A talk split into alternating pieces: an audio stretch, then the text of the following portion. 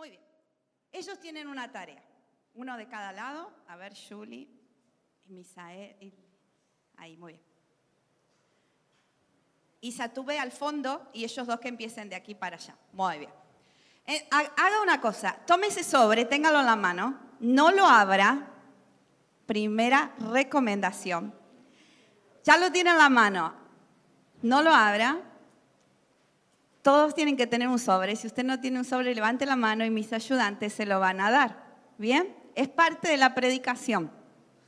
Muy bien, cuando usted lo vaya teniendo, vaya levantando el sobre. No lo abra, levántelo. Si lo va levantando, ahora colóquelo debajo de su silla. Póngalo debajo, no, debajo de su silla. Puede sentarse arriba o puede ponerlo abajo, como quiera.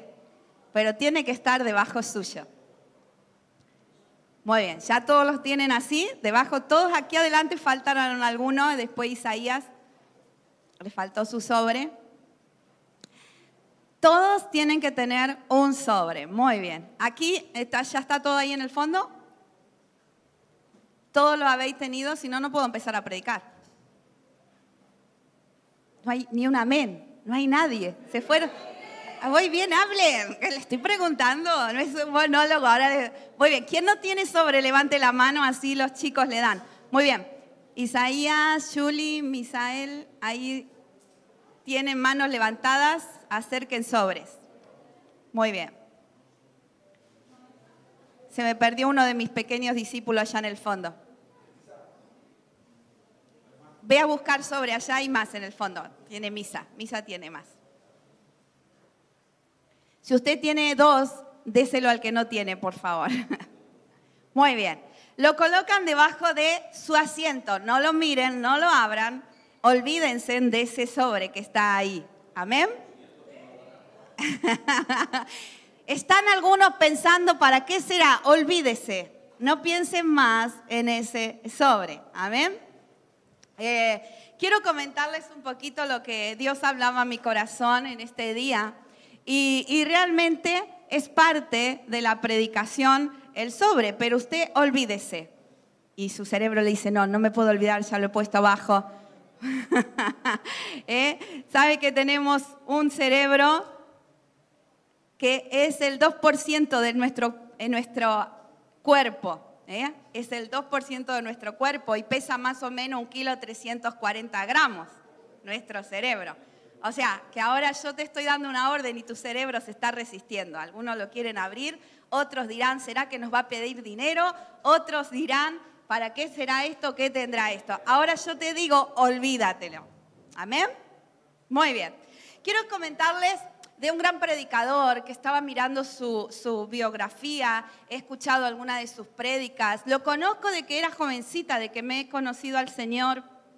Eh, me eh, han mostrado vídeos antiguos, predicaciones, y es un hombre de Dios increíble y su nombre es Billy Graham. Billy Graham nació en el 7 de noviembre de 1918. Wow, dentro de poco, si sigue así, cumplirá 100 años. O sea que es un hombre de Dios increíble. Hoy le compartía en el grupo, en el devocional, que me apasionaba eh, su vida porque él comenzó con una pasión tremenda por Jesús. Su mensaje siempre fue cristocéntrico. Él siempre predicaba a todas las personas y todas venían a los pies de Cristo a través de una alabanza, tal como soy, un himno antiguo. Cuando él llamaba al arrepentimiento, se escuchaba este himno, tal como soy, un himno muy antiguo. Y una de las cosas que él siempre decía en sus predicaciones, la Biblia dice. Es uno de sus lemas. Vio que hay predicadores que tienen, eh, qué sé yo, eh, amén, amén, aleluya, aleluya, no sé, póngale el, o dígame sí, o qué sé yo. Cada uno dice una frase. El otro día escuchaba a Dante Heber y él dice una frase, eh, no sé si me entiende, ¿eh? Convengamos que, o présteme atención, cinco minutos. Entonces, pero Billy Graham decía, la Biblia dice. Amén. Y eso tocaba mucho mi corazón, porque muchas veces no sabemos lo que la Biblia dice para nuestras vidas. Entonces, eh, yo quiero compartirte eh, lo que Dios ha hablado a mi corazón, ¿no? Y una de las cosas que uno de los últimos artículos que sacó el pastor Billy Graham, es que el gran problema de la sociedad hoy en día no es el terrorismo, no es eh, todo lo que se levanta en contra de Dios, que sea apoyar eh, la ley eh, antinatural, que hay un tercer género, no es el SIDA, no son los abortos. El problema de la sociedad hoy en día continúa siendo el mismo problema que hace años, que es el corazón del hombre. El corazón del hombre es el gran problema de la sociedad.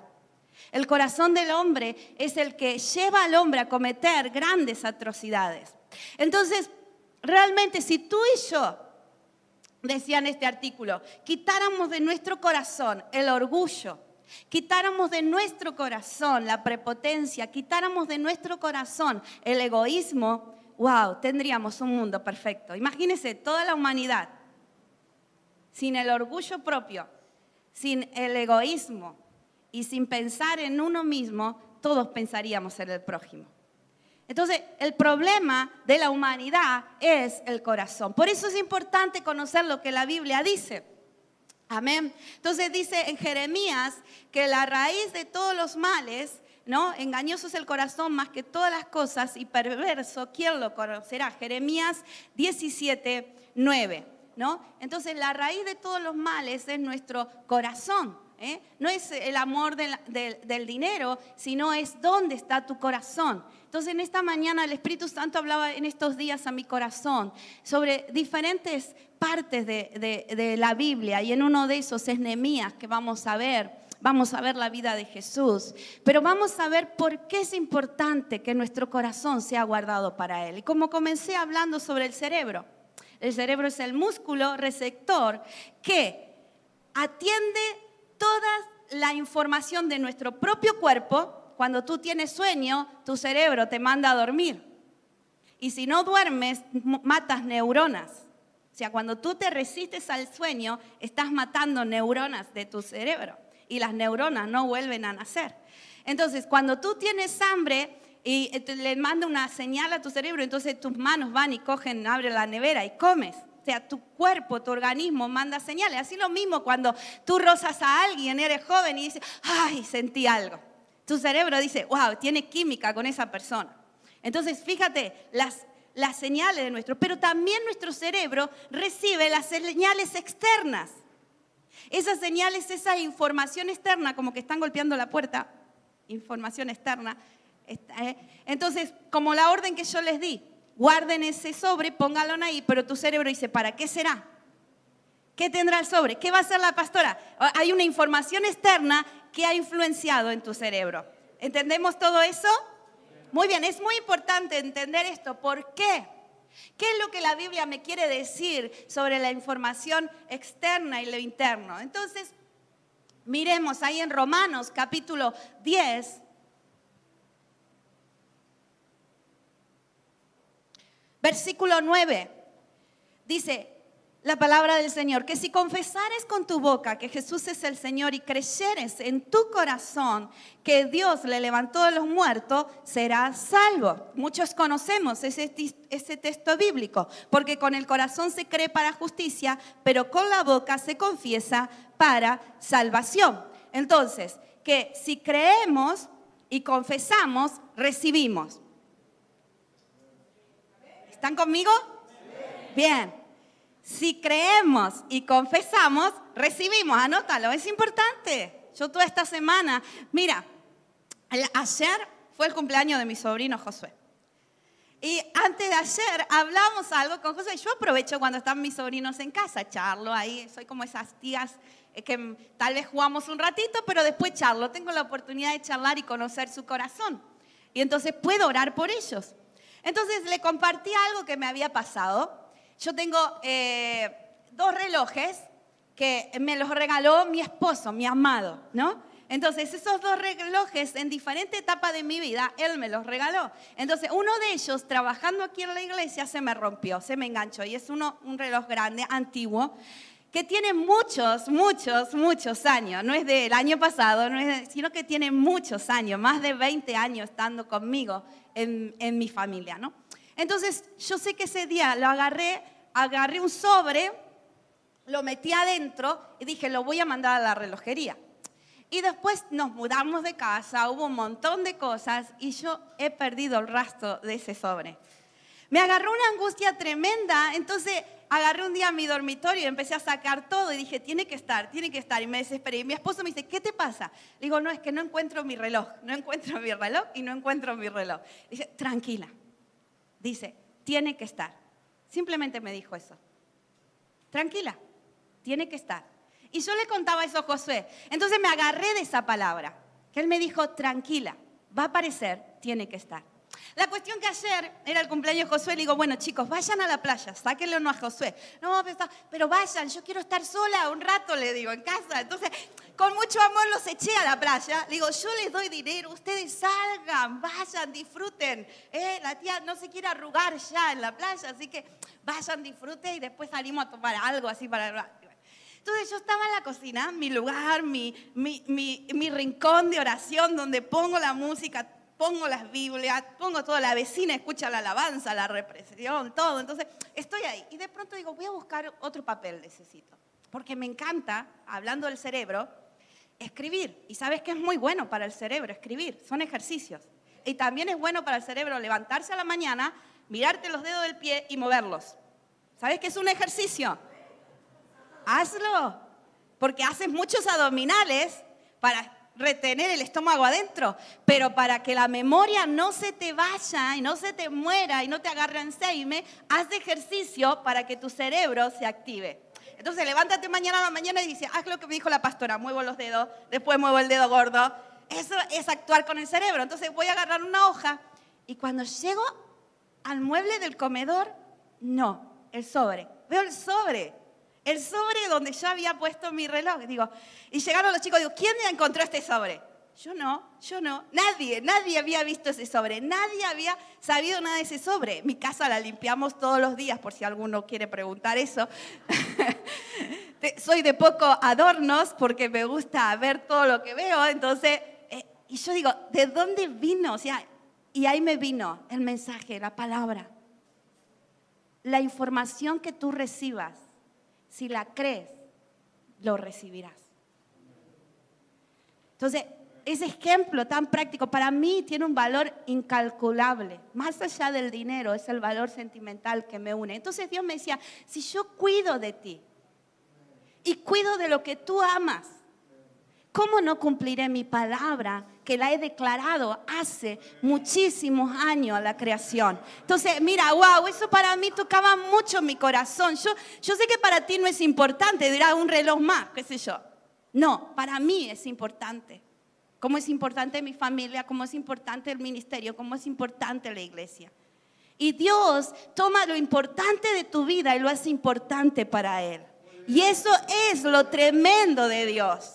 Amén. Eso es lo tremendo. No es como la información del mundo que no le importa, que todo es desechable, todo cambia. No, para Dios tú y yo somos importantes. Y lo que es importante para ti, Él lo hace prioridad en el cielo. Y sabe que es, Él tomó cuenta de que para mí era importante eso, porque la persona que me lo había dado, me decía Jafé Tosado, extraña al pastor, ¿no? Sí, le digo, me falta la media naranja. Pero esa media naranja que no es desechable, esa media naranja que no la escogemos al azar, es la media naranja que encaja en todas las áreas de tu vida. Y por eso cada cosa de esa persona para mí es importante. Si en, si en, el sentido del amor natural, lo de la otra persona es importante, ¿cuánto más el sentido espiritual que para Dios somos importantes? Y esa es la información que nuestro cerebro tiene que recibir. Yo le importo a Dios. Todo lo mío a Dios le interesa y Él está involucrado con todo lo mío. Amén. Entonces, quiero que miremos, como dice este texto de Romanos. Yo, lo, lo dividí en dos áreas, que es primero declarar, que es confesar públicamente. ¿Qué confieso? ¿Qué declaro? El creo declaración o confesión más antiguo de la iglesia primitiva no era que Jesús era el Salvador, sino que Jesús es el Señor. Y ahí hay una diferencia entre Salvador y Señor. La iglesia primitiva declaraba que Jesús es y es, es, es, es, es el Señor. Amén. Entonces, en, en, Primera de Corintios 12:3 dice, y nadie puede llamar a Jesús Señor si no es por el Espíritu Santo. Amén. Señor, que del griego es Kyrios, significa tener poder, tener dominio y tener autoridad. El Señor sobre la iglesia primitiva tenía el poder, tenía el dominio y tenía la autoridad. El Señor sobre mi vida tiene el poder, el dominio y la autoridad. Amén. Porque hay muchos, hoy en día estamos en un tiempo donde la iglesia es light. Como todo el mundo se quiere cuidar y medir 90, 60, 90 y un metro 80, yo pifié en todo. O sea, no, ya con el metro 80 no lo mido. No me preocupa lo demás, o sea, con zapatito alto. Bien, pero todo la hay.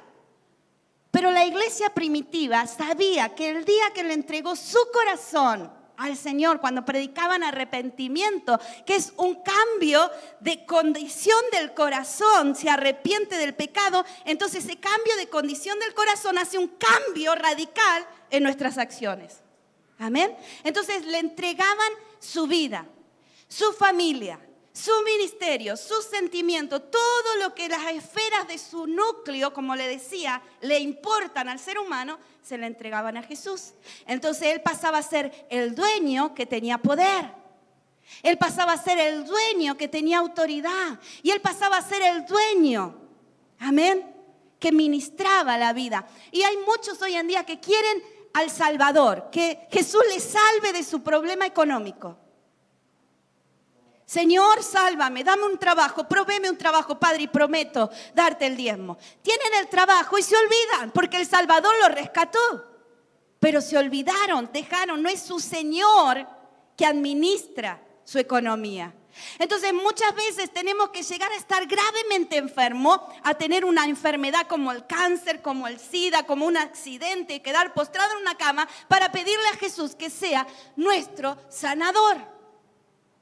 Hay muchísimos, pero Él no es el Señor. Cuando Dios te pide que le sirvas y tú dices, no tengo tiempo. Y yo te voy a hablar de un hombre que es Nehemías. Nehemías trabajaba en el mundo en medio de una sociedad que era la persa, con un rey que era Artartargense, nunca me sale, menos cuando hablo tan rápido. Él estaba ocupado trabajando, era el copero del rey, pero tenía un corazón que Dios era su Señor. Él era un hombre de oración. Cuando sos un hombre y una mujer de oración, tienes la visión clara. Si quieres anotar esto, anótalo. Cuando tú tienes el canal abierto con el Espíritu Santo, como lo tenía Nehemías, tienes la visión clara. Y cuando tienes la visión clara, cumples la misión que Dios tiene para que tú hagas aquí en la tierra.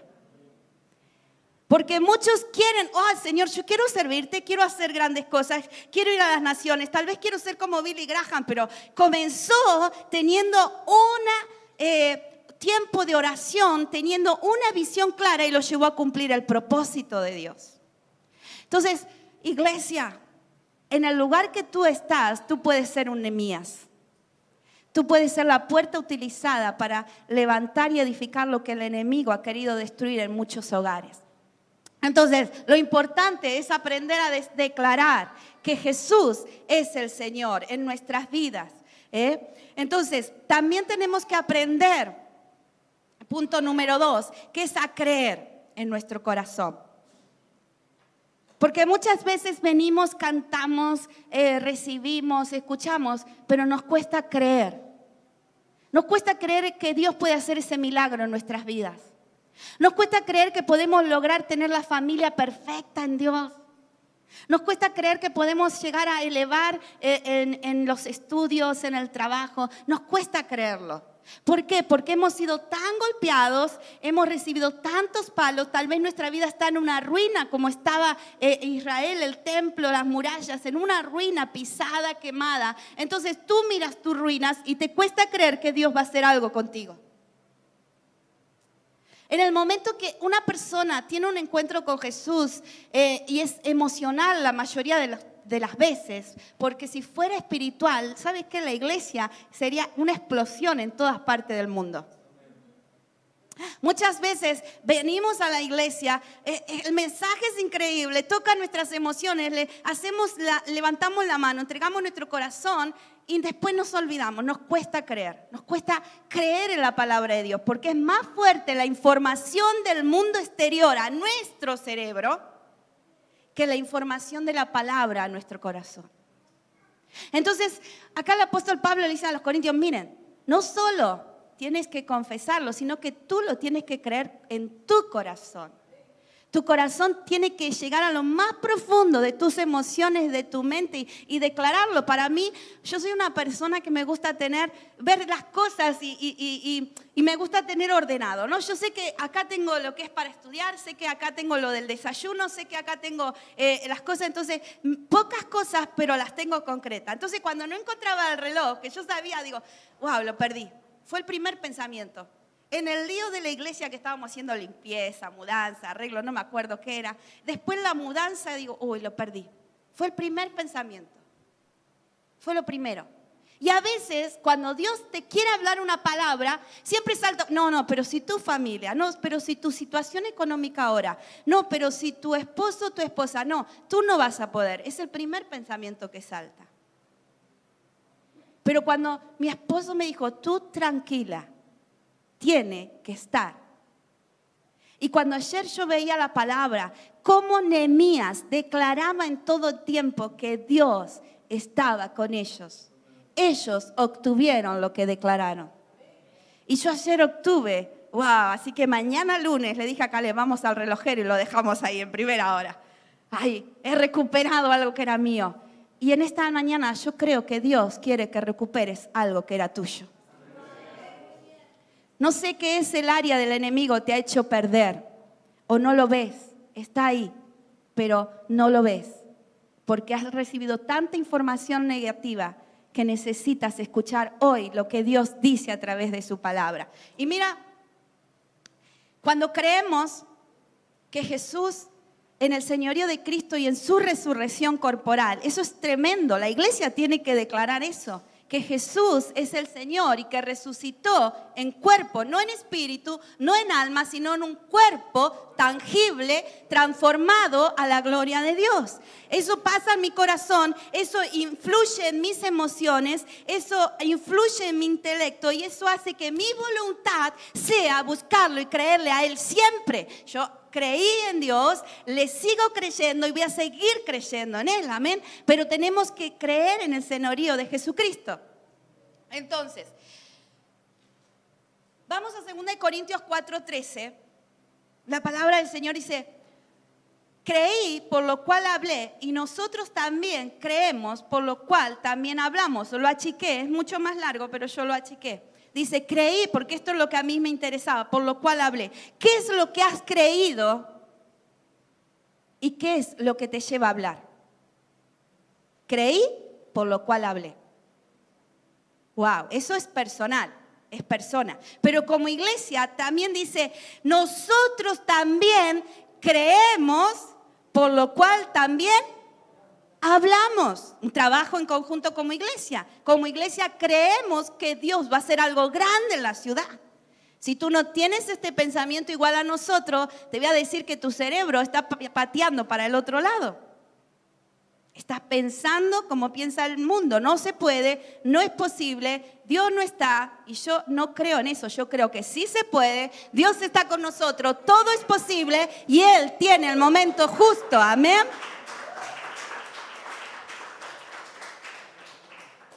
Entonces, cuando nuestro organismo, nuestro cerebro recibe toda esa información, esto a le va a encantar, porque a él le gustan estas cosas y, me gasta. Yo te cuento algo, mira. Yo me hago la tonta, tiene razón en casa. Ay, no sé, le digo, y él me lo hace. No sé cómo poner esto. Me dice, mami, tienes que aprender. Le digo, bueno, hacemos un trato. Yo te abrazo todos los días, como el último abrazo antes que se case, así que todos los días nos damos un abrazo y prometo aprender todo lo que sea internet para que no va a estar. Entonces, ¿quién me va a ayudar en casa? Entonces, el cerebro recibe información. Y es como un gran ordenador que se resetea. Track. Y esa información la actúa. Y mañana tu cerebro, aunque hay algunos que están en modo on, ayer nos pasó el que nos atendía, estaba en modo on, hablaba tan, tan despacito y tan que yo digo, ¿qué dice?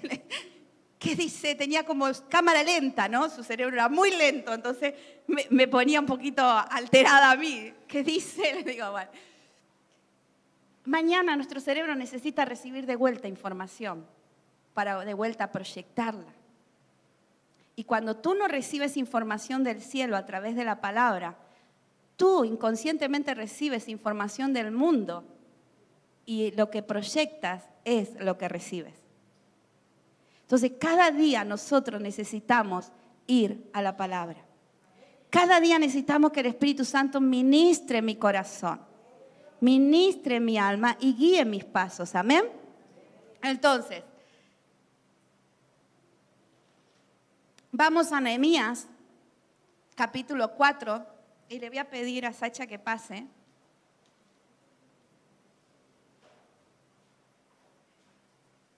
Usted lea en su casa Nehemías esta semana. Una de las cosas que dice en el capítulo 2, eh, vaya, anótelo, capítulo 2, versículo 20, dice, y en respuestas les dije, el Dios de los cielos él nos prosperará y nosotros, sus siervos, nos levantaremos y edificaremos, porque vosotros no tenéis parte ni derecho ni memoria en Jerusalén. Esta es una declaración que hizo Nehemías. Esta es una declaración que Nehemías declaró antes de trabajar.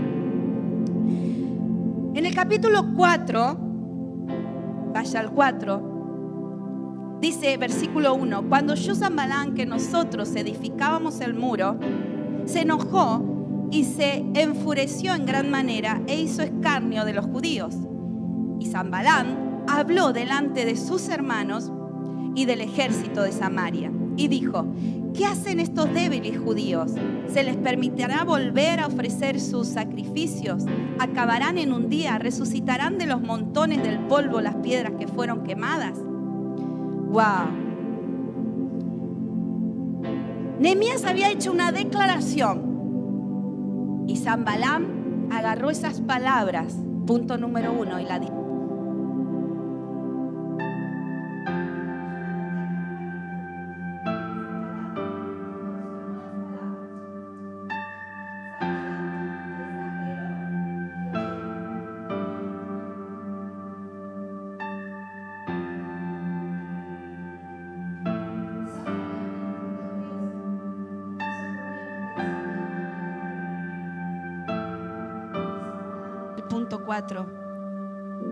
al poner ese pensamiento negativo influye en nuestros sentimientos. Esa es la tarea que hace el diablo. Él declaramos una palabra de fe, seremos más y viene la prueba. Dios me proveerá grandes cosas, mi familia seremos felices y viene la prueba. Entonces el diablo quiere distorsionar las palabras que tú has declarado para poner en tu corazón y en tu cerebro sentimientos negativos para que influyan temor. El temor hace que la obra se detenga, la obra en tu vida, la obra en nuestras vidas y la obra en la iglesia. Si la obra de una persona, de una familia se detiene, también afecta a la iglesia. También sufre la iglesia. Por eso me encanta Nehemías. Mira, léelo. Léelo. Agarra cada capítulo y ve a un hombre de oración yo me anoté varios versículos de Nehemías que inspiran, que te llevan. Esta era la vida de Nehemías. Nehemías dice que él tenía una cualidad que lloraba y oraba y ayunaba delante de Dios, capítulo 1, versículo 4. Nehemías dice que en el capítulo 2, versículo 4, entonces oré. Toda circunstancia antes de su vida, él oraba antes de tomar una decisión. Capítulo 2, versículo 8, dice que declaré la mano de Dios en mi vida. No solo ayunaba, buscaba a Dios, oraba antes de tomar una decisión, sino que lo declaraba. Por eso se levantaron los enemigos. Cuando alguien declara el poder de Dios, declara la bendición de Dios, el diablo no es sordo. Él va a venir a darte con todo. Dice que Nehemías no solo declaraba que la mano de Dios estaba sobre su vida, sino que hacía algo increíble. En el capítulo 2, versículo 20, Él nos prosperará, Él nos prosperará, Él nos prosperará. No tenía nada, era un copero, era un empleado. Pero él tenía esa convicción en su corazón. Dios estaba conmigo. Él me prosperará. Y no solo a mí, nos prosperará todos los que creemos. Wow, eso es algo increíble. Mira, yo miraba la vida de Nehemías y me apasionaba. capítulo 6, versículo 3 dice, yo hago una gran obra. Todo lo que hacemos para Dios es una gran obra. Si tú lo pasas a la vida natural, era edificar un muro, la tarea de un albañil. Muchos menosprecian las tareas manuales. Él no bajó el nivel porque tenía que estar en un muro al rayo del sol, cuidando sus espaldas del enemigo para no ser muerto. Él declaró que eso era una gran obra. Hoy en día menospreciamos las cosas pequeñas y la Biblia dice, ten cuidado con las cosas pequeñas, de lo pequeño sale lo grande. Jesús nació siendo un niño pequeño y salió lo más grande de la tierra que Dios nos ha dado. Ama la obra que estás haciendo. Ama la obra, el lugar que estás. Ama lo que estás haciendo. Estamos haciendo una gran obra. Lo que tú estés haciendo es grande. Dice el, 8 y el 3. Capítulo 8, versículo 3. Estaba atento al libro de la ley no solo él, sino que lo llevó al pueblo a estar atento al libro de la ley, a volver a la Sagrada Escritura, al volver a la palabra de Dios. Y cuando volvieron a la palabra de Dios, capítulo 8, versículo 10, dice que todos se quebrantaron, lloraron y adoraron. La adoración es parte de la iglesia, la adoración es parte de la búsqueda de Dios. Wow, en el capítulo 9, versículo 16 al 37. 37 declara en todos esos versículos que solo Jehová es Dios. Por eso qué importante la información que Nehemías tenía por causa de su comunión con Dios, la transmitió a toda una generación y levantaron e hicieron una gran obra, no lo tomaron en menos. Lo menos, cuando alguien toma en menos la obra de Dios, wow, no está menospreciando el tiempo que está viviendo. Eh, eh, Nehemías fue alguien que influenció en medio de su generación. Me, encanta esto. ¿Cómo cambiar esta distorsión de palabra? ¿Cómo cambiar lo, lo que el diablo exagera? En el capítulo 6 de Nehemías te doy la, la clave capítulo 6. Tú léelo en tu casa, por favor. Pero yo lo dividí en cinco puntos. Nehemías compartió la palabra de Dios. Él la tomó y la compartió. Nehemías creyó a Dios y esa palabra se formó en una creencia para su vida, un ámbito de vida para su vida. Él se formó con esa palabra. Tercero, sus sentimientos fueron influenciados y por eso sus sentimientos fueron motivados a una confesión. Esa confesión, esa declaración lo llevó a un comportamiento y actuar. Ahí dice, en, en, capítulo 6, versículo 3, y les envié mensajero diciendo, yo hago una gran obra y no puedo ir porque cesaría la obra dejándola yo para ir a vosotros. Querían atraparlo a querían destruirlo, querían hacerlo caer en engaño. Pero él tenía una convicción tan clara qué era lo que estaba haciendo, que todo el temor que le rodeaba no influyó sus sentimientos. Y la enseñanza la tenemos en Jesús. En Marcos capítulo 3. Dice que Jesús estaba trabajando una gran obra, atendiendo multitudes, a tal punto que estaba muy cansado, muy cansado. Quiero invitarte ahí en Marcos, por favor.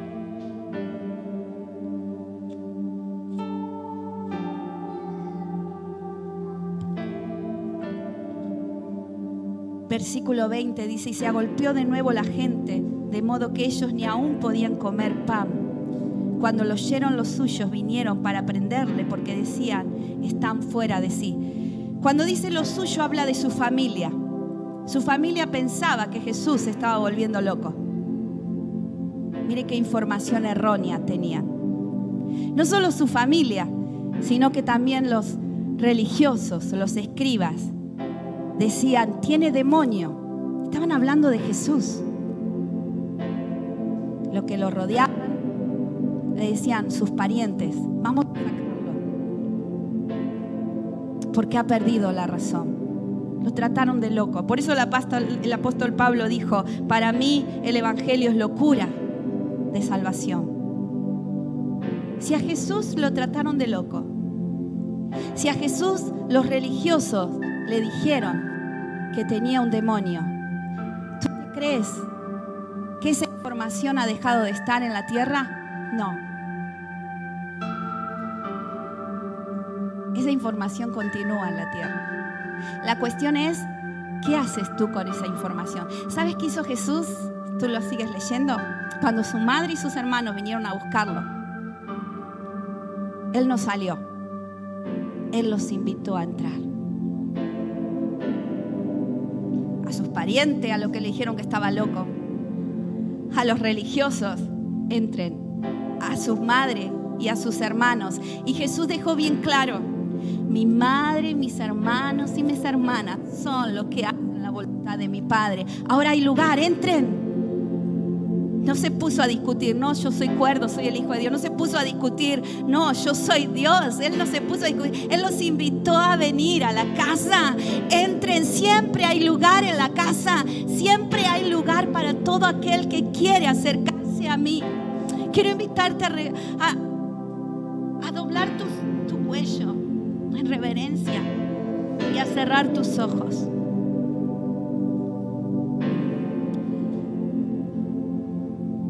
Muy difícil luchar contra una generación que tiene demasiada información durante 24 días, 24 horas en una semana. Contra 15, 20 minutos de una prédica.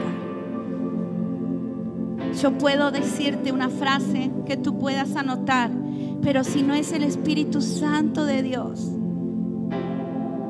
invite a entrar a la casa.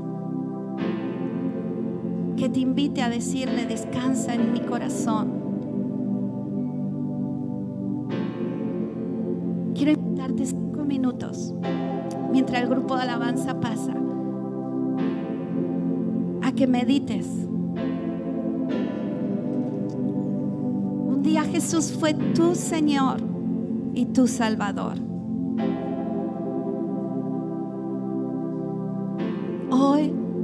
Le permites continuar siéndolo. Espíritu Santo, Espíritu de Dios, amado Jesús, como la iglesia primitiva, queremos que tú tomes el control de nuestro corazón como la iglesia primitiva, queremos que tú tomes el control, la autoridad y el dominio sobre nuestros sentimientos. Espíritu de Dios, quiero descansar en ti.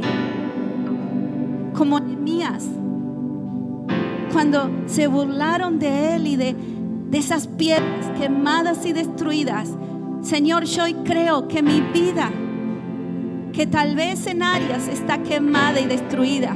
De ese polvo y de esa ruina, tú me levantarás.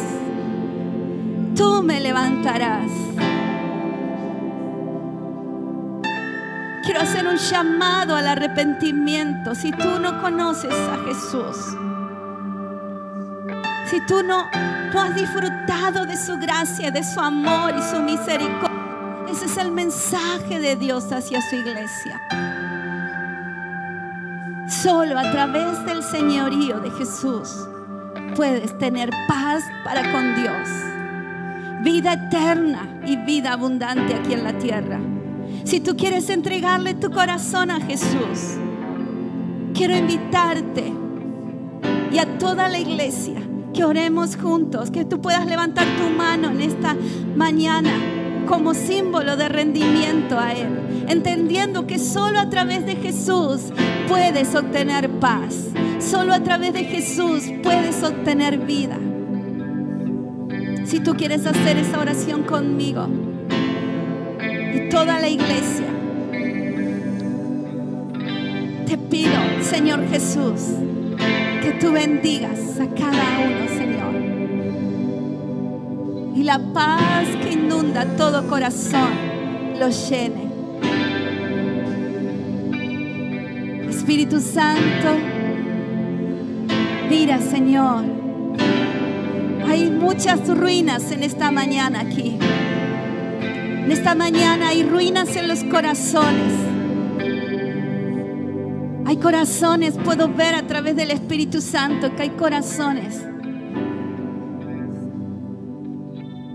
llenos de piedras. Esas piedras fueron ilusiones hace unos años atrás. Estabas edificando tu vida y de pronto vino el enemigo y tiró todo abajo. Entonces hoy estás aquí con tu corazón y tu vida destruida. Y muchas veces te has preguntado y aún en las noches y has dicho, Dios, ¿cómo vas a hacerlo? Si me miro y me miro al espejo y solo veo fracaso. ¿Cómo vas a hacer arreglar esta situación? ¿Cómo vas a arreglar esta, este problema familiar? ¿Cómo vas a arreglar, Señor, mi salud? ¿Cómo vas a arreglar la economía, las deudas que me agobian y cada día son más? ¿Cómo? Y Jesús en esta mañana quiere decirte esto a iglesia a través del Espíritu Santo. Si simplemente, simplemente tú puedes creer y tú puedes confesar que Jesús es el Señor él es el Señor que resucitó de los muertos y está a la diestra del Padre. Oh, mira, no hay imposible para Dios. Porque la Biblia me dice en Romanos capítulo 10, versículo 11, que todo aquel que en él creciere no será avergonzado jamás. Entonces, si tú crees, no vas a ser avergonzado y te invito a ponerte de pie. Oh, el Espíritu Santo a ministrar en esta mañana.